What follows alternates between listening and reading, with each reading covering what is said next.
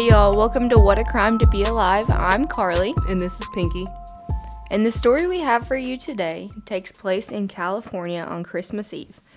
I don't think we have decided yet if we are going to do an episode next week or not. So, um, it is the holiday week and it is a busy time. However, we may end up doing an episode since Christmas isn't until Saturday. So, with that being said, in case we do not have an episode next week, the story of the Santa Gunman is your holiday episode from us. We're going to do another one. Just don't know if it's going to be next week or New Year's Eve week, but you will get another one before the year ends. The year was 2008, and on Christmas Eve, the Ortega family was having a get together in Covina, California. According to Murderpedia, among the 25 guests at the holiday get together, there was 43 year old Sylvia Ortega, Sylvia's sister, Letitia Yusuf Polsky, Sylvia's parents, Alicia Ortega and Joseph Ortega, and Letitia's eight year old daughter, Katrina. There were many more guests at Alicia and Joseph's house where they were gathered because ultimately the Ortega family was a large, close knit family. It wasn't clear if Sylvia lived with her parents or not, but I know that she had just recently finalized her divorce with Bruce Jeffrey Pardo. But the two were only married for around two years, according to a 2015 Fox News article. The divorce, however, was very one sided because Sylvia is the one that actually filed for divorce first after she learned that Bruce's son from a previous marriage had brain damage and was paralyzed to some extent. But that's not all. Fox News said that Bruce abandoned his wheelchair bound son, but still claimed him on his taxes as a tax write off. This was more than Sylvia could handle in the marriage because Bruce didn't even tell Sylvia that this kid existed. And when she found out that he did, Bruce basically was like, Oh, yeah, by the way, I have a kid that is paralyzed and wheelchair ridden. And also, I still claim him on my taxes, but I haven't seen him in a certain amount of years. So I'm not excusing Bruce's absence in his son's life, but let me give you the details. While Bruce was still in a relationship with the mother of his child, she left the child in Bruce's care one day to go grocery shopping. When she returned, Bruce was holding their unconscious 13 month old son, and unbeknownst to Bruce, the toddler crawled out onto the patio and fell into a swimming pool. The boy was airlifted to a children's hospital, and Bruce stayed by his side for a week. Once it was revealed that the child suffered from severe brain damage and would be confined to a wheelchair, the relationship between the couple soured, and Bruce stopped visiting his son after six months. A CNN article alluded to Bruce leaving his son due to guilt from what happened to him. Sylvia filed for divorce, and Bruce was very distraught over it. He threw her out of their home and put all of Sylvia's stuff on the street for her to come get. So, whether or not she lived with her parents, this was still a great distraction for Sylvia. Once again, this is not a valid reason or excuse for his actions, obviously, but something that may have set Bruce off was how things played out in court. According to a Huff- Huffington Post article on Murderpedia, he just lost his job as an electrical engineer, had extremely high monthly expenses, and credit card debt. But the court ordered Bruce to pay Sylvia $1,785 a month in spousal support plus 3570 for past payments. However, the divorce was settled. The court waived those payments and Bruce got the house. But he also had to pay his ex-wife $10,000, return her valuable diamond ring, and give her custody of the dog. So financial troubles on top of a broken marriage, on top of being the type of person who uses their disabled son for tax purposes could have been a catalyst for his Covina massacre and this wasn't the Huffington Post article, but um, I did read a Reddit thread, which obviously isn't like uh, research or fact based or anything, but a lot of people who were more familiar with the story and people who were from the area allegedly said that um, it was really weird. They said that they didn't feel sorry for Sylvia. And once they learned about how much money she got from him and she drove around um, their town in a brand new, uh, what's it called? Uh, BMW. I was about to say a brand new Airbnb. a brand new BMW and didn't have to work or do anything to, you know, survive, just live off Bruce's money. apparently these people in the community, and these could just be trolls online, were like, I have no sympathy for her, or blah, blah, blah, blah, blah. And it's just like, uh, what? Have we? Never mind. We haven't gotten to that yet. All right. Hand it back over to Carly. According to Fox News, around 11:30 p.m. that night, there was a knock at the door. 8-year-old Katrina rushed to the door to see Santa standing there with a wrapped present. She was excited and shouted that Santa was there, but when Katrina opened the door, the man dressed as Santa shot her in the face with a handgun. Immediately, the rest of the family began to run from the gunman. Some were hiding under the tables, one woman jumped out the window, and a couple of people slipped out the back door. But this gunman was attacking anyone and everyone in sight. Letitia scooped up Katrina and ran for her life to a neighboring home to call 911. Here's a clip from that call. What's your address? Ma'am, ma'am, I understand. I need to know your address. when he shot, I heard the shots and we they were like poppers and I wasn't sure what it was, so we all, everyone started panicking and running, so we all dove under the dining room. Some of us dove, some of us left. I don't know. My daughter has been shot. She was shot in the face on the side and she's bleeding. I know. I, I let the officers know.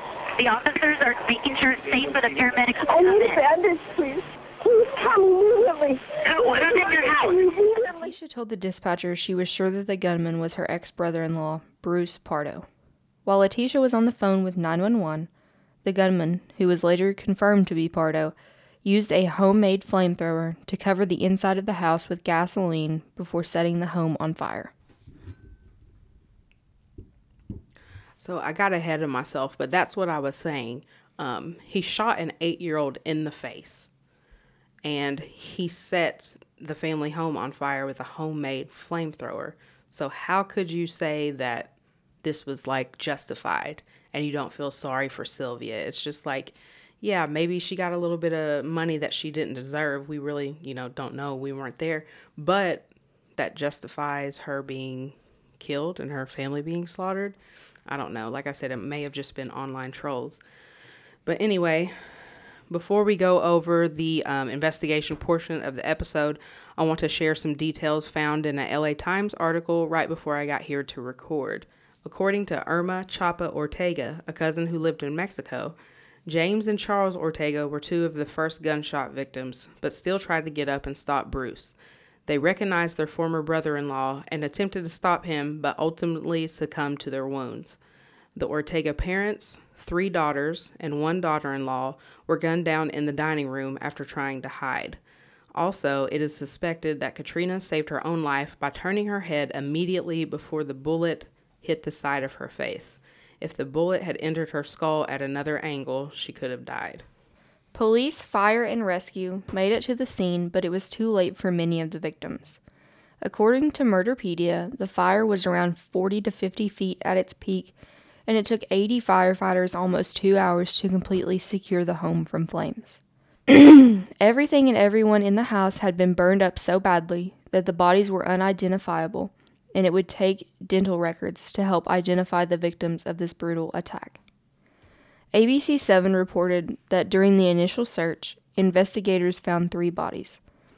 But after several searches through the rubble and debris, a total of nine bodies were found. Dispatchers received a call around 3:30 a.m. from Pardo's brother saying that when he got to his house, he, Bruce was there and he was dead. After arriving at the scene, police discovered Bruce had third-degree burns on his body and a gunshot wound to the head. Found on Bruce's body were two handguns, a key to a rental car, $17,000 in cash, and a plane ticket from Los Angeles to Illinois. Investigators were able to track down the rental car just a couple of blocks from where Bruce was found, and after the bomb squad was called to the scene, the suspicious device, which ended up being 500 rounds of ammunition, exploded. Thankfully, no one was hurt. Wikipedia said that three victims were taken to the hospital upon arrival the 8 year old who was shot in the face, a 16 year old who was shot in the back, and a 20 year old who broke her ankle from jumping out the window of the second story. Those whose remains were identified at the scene were Sylvia Ortega Pardo, 43 years old, Alicia Ortega, 70 years old, Joseph Ortega, 80 years old, Charles Ortega, 49 years old, Sherry Ortega, 45 years old, James Ortega, 51 years old, Teresa Ortega, 52 years old, Alicia Ortega Ortiz, 46 years old, and Michael Ortiz, 17 years old. Carly just named the victims, but apparently Bruce planned on killing more than just his former in laws. The New York Daily News reported that Bruce's mother was invited to the Ortega Christmas party, and Bruce had intentions on taking her out as well for siding with his ex wife Sylvia. However, she fell ill and felt it would be best to stay home. Sylvia's divorce attorney was another potential victim of Bruce, but he committed suicide before making it to his getaway vehicle, a second rental car. And after Illinois, Bruce planned on fleeing to Canada. He actually called days before the massacre to tell a high school friend that he's, he was planning to visit, but investigators were unsure if he actually intended to visit or if the flight was to fool investigators. And um, I want to go back to his second and third degree burns, and part of the reason why he didn't choose to go um, go with the the plan. The Santa suit burned onto his skin. So even if he did have a change of clothes and even if he was able to, you know, kind of disguise his wounds, like that was burnt onto his skin. So I guess he realized even with hiding them potentially he was still going to be in pain he still needed treatment or was going to get infected or you know whatever so um, yeah that's part of the reason why he probably chose to kill himself instead of try to escape because he knew that that wasn't going to be worth the time a few days after the massacre occurred, the LA Times spoke with Bruce's mother, Nancy Windsor, where she assured that all the money found on Bruce and in the getaway vehicle would go to her grandchildren, both Bruce's son and Sylvia's children from prior relationships. Also, following the massacre, we learned that Bruce's house was described as a virtual bomb factory per Wikipedia. In a resume that was found in his home, investigators discovered that Bruce allegedly worked as an engineer at a jet propulsion lab and worked for a NASA program, which alluded to his ability to create explosive devices and flamethrowers. So, we're at the end of this case, but something I like to start doing for each episode, almost like another segment, is listing some pop culture references to the cases we explore. For example, the Covina Massacre was mentioned in a 2010 song called Black Christmas, recorded by X-Ray Spex. And the movie Silent Night was partially based on the massacre. In the film, a character tells the story of a man who donned a Santa suit and used a homemade flamethrower to attack a Christmas party being attended by his ex wife. Now, I haven't seen that movie, but how could it be partially based on the massacre? Like, that's exactly what happened.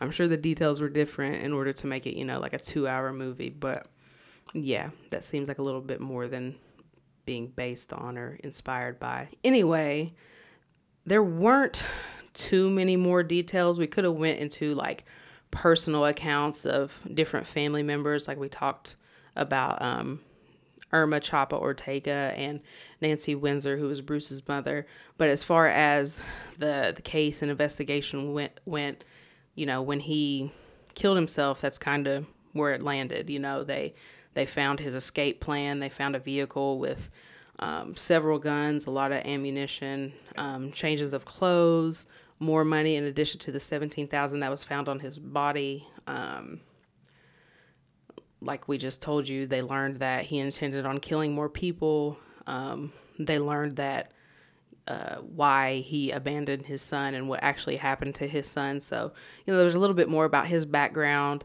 and a little bit more uh, of the family personal accounts, but the meat and potatoes we revealed to you today and now So I forgot to put this in the um, notes, but there was a part when the investigators kind of tracked like how long he had been planning to do this, um, and it had been several months because in July of that year is when uh, Pardo actually bought the Santa suit, um, and he had ordered it like he had special ordered it to be really big. Um, and I don't really know why to be really big, but he had that was one thing that um, whoever sold him the Santa suit was like kind of they they remembered that because it was it was odd that he had special ordered it to be so big. That the night of Christmas Eve when he was on his way to his in-laws' house, um, the his neighbor actually saw him pulling out of the driveway in a Santa suit, and his neighbor said, "Hey, where are you going?" And his and Pardo said, "Going to a Christmas party." And his neighbor thought that was kind of weird, but I mean, nothing. He didn't really say anything or report it to cops because you know that was kind of normal, I guess, that somebody would be going to a Christmas party on Christmas Eve. Um, that came forward after the investigators spoke with the neighbors. Now we have crime of the week, and let's see here. We've got two. One is not funny, and the other one is funny. So I'll do the not one, not funny one first. We did this one because it is um, relatively close to us. Um, so this takes place in Huntington, West Virginia. That's like 20 minutes from where we live. Um, and this girl, she was 21 at the time, and this was in um, 2007. She was reported missing. She went to Marshall University. That's where I graduated from. Um, her name is Leah. She is. This is like a cold case, but in 2007 she went missing, and then a week later, um, police found her body in a crawl space in her apartment building. So investigators believe that she was strangled. However, there has been nothing else to um, to this case at all, so it still remains active. They're hoping that somebody will have some kind of tip for them. So if you do call the Huntington Police Department at 304 696 4420 um, or submit anonymous tips through their tip line at 304 696 4444. And then our funny crime of the week was actually posted today. It happened this past Saturday. Um, there's a guy, and I thought this was like not real because I've never heard someone named this before, and it made me laugh. Um, so this happened in Wilmington, Delaware. 44 year old Mick Roberts Williams. Mick Roberts. Mick Roberts um, handed a note to a teller of a bank that Saturday and said basically there was a robbery taking place. The uh, teller was only 25 years old, so I'm sure she was scared out of her mind. And she gave him however much cash that he wanted. Well, he darted out of the bank and then immediately stopped at the ATM on the exterior of the building and deposited that money. Um, so police officers responded to the scene and he was at a nearby shopping center. Yeah. So immediately um, deposited that money, then went to go shopping. And so, yeah, Mick Roberts is an idiot and his name is terrible. I want to revisit the other local c- crime that happened last week that we talked about when the lady poured gasoline on the um, gas station attendant. Um, so it turns out she was mentally ill, and the racial stuff I alluded to did happen. Um, I can't say much else. I don't really have, you know, much confidential tea or whatever, but I can't say much else besides due to her mental um, competency, she may not have any charges that actually stick um, or may not be able to be charged with certain things. But yeah, um, I just wanted to basically say I was right. I was right about her. And I don't know if drug use or mental illness causes um, racism, but yeah, I was right. You have anything you want to add? Um, so we will give you another episode before the year ends. Just not sure if it'll be next week or the following week. Um, in the meantime, you can give us a five star review on Apple. That would be awesome. Um, you could share with a friend. You could share our social media. Um, engage with us on social media.